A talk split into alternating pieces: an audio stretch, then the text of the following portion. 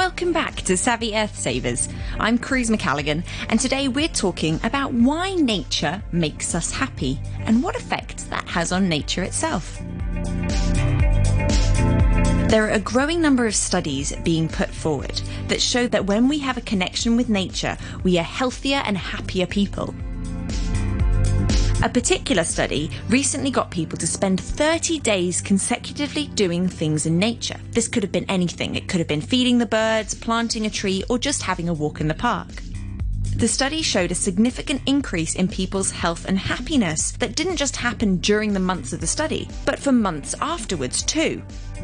The number of people who reported that they had excellent health increased by 30%.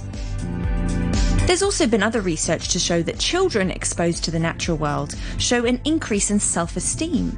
They feel like it teaches them how to take better risks, unleash their creativity, and give them a chance to exercise, play, and discover. For those who have attention deficit hyperactivity disorder, you might know as ADHD, nature can significantly improve its symptoms by providing a calming influence that helps them to concentrate. And for people suffering from physical illnesses or mental health disorders such as depression or anxiety, interacting with nature can help them control their symptoms and even recover, alongside traditional medical treatments too. Now, that's not to say that nature is a miracle cure for disease, but when people are interacting with it, spending time with it, experiencing it, and importantly, appreciating it, they can reap the benefits of feeling happier and healthier as a result.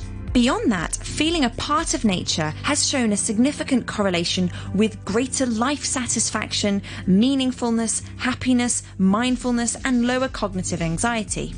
So there is a need to normalise everyday nature as part of a healthy lifestyle.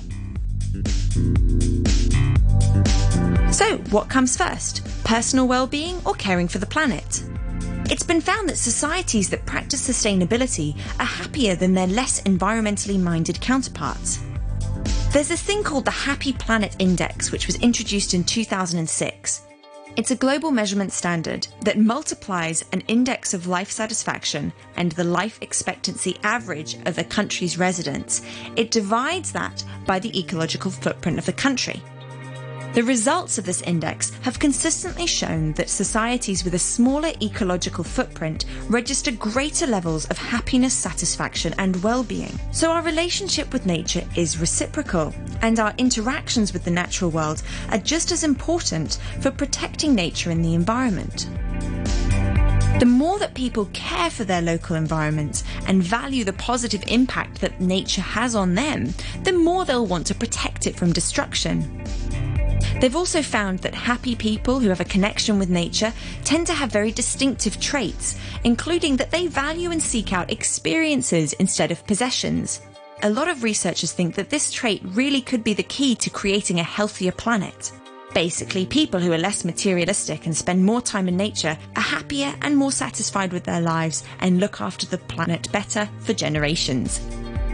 So, if you need a good reason to get out hiking tomorrow, you've got one.